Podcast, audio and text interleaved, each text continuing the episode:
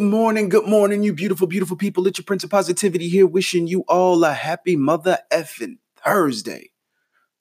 And of course, and of course, if you didn't already know, it is time for that beautiful, wonderful, oh, so beneficial daily dose.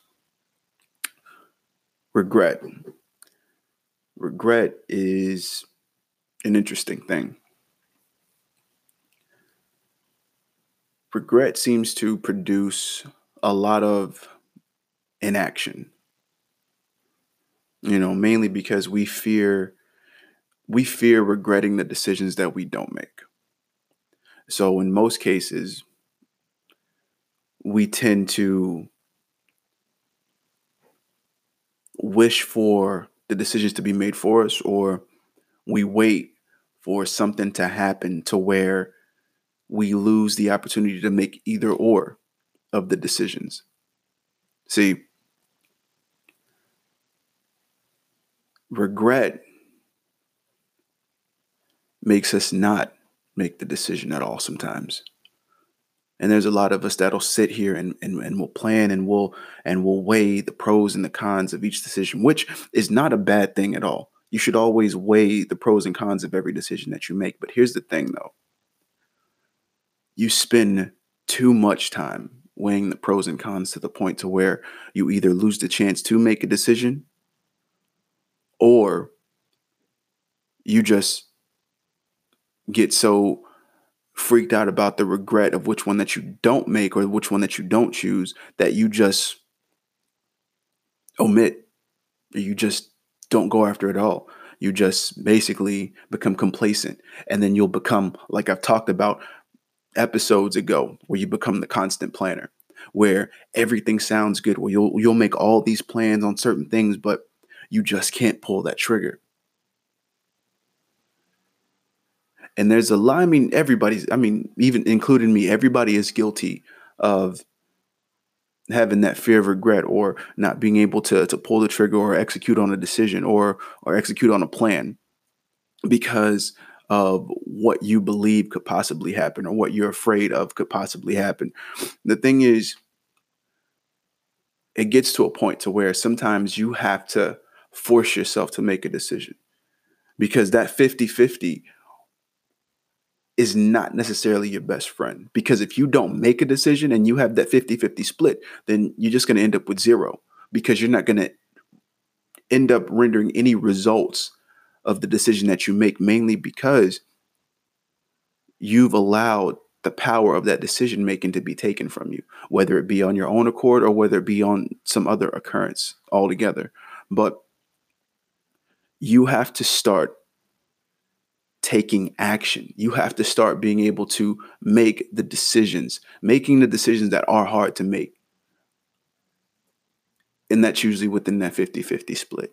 When you're trying to make a decision out of out of one thing and then the other thing, but you just can't choose. Sometimes it's easier just to flip a goddamn coin. Because nine times out of ten, when you flip that coin, whatever it lands on, you're going to know which one you're leaning towards more in your heart.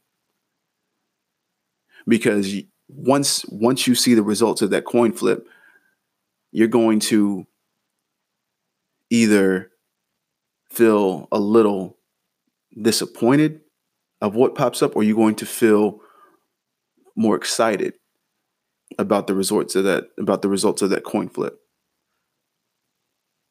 So sometimes you need that that catalyst to kind of push you or, or egg you on to to be able to feel what you've been waiting to feel because you can't, for some odd reason, do it on your own.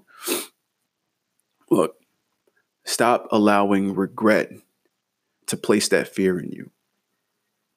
Because at the end of the day, if you keep letting regret, regret, if you keep letting regret win, you're not going to be left with anything. And you owe it to yourself to pursue the things that you want and need and love to pursue, excuse me, to pursue. So moving forward, I need you to start practicing decision making. And I know that sounds trivial and, and and mundane, and it is, but it's going to be beneficial down the line. You have to Put yourself in a position where you're always making decisions. Put everything in a fifty-fifty split. Put it, put everything in an either or situation. Even when it comes to food, when it comes to, you know, certain things like workouts, what do you want to do, what you want to cook. Put two options on the metaphorical table and basically just decide and put yourself in that exercise where you're deciding on things more and more. Is it going to be A or is it going to be B? Is it going to be heads or is it going to be tails? Is it going to be one or is it going to be two? Start doing that for yourself, because then it's going to become second nature and you're going to be able to make those hard decisions and not dwell. You're going to get into that mode and you're going to start getting that feeling, and it's going to start to feel second nature. It's going to feel like it's supposed to feel when you make a decision. It's like, okay, I'm leaning towards this. I want this. Stop thinking about it so much. Stop saying, I don't know, so many times. Start saying yes or saying no.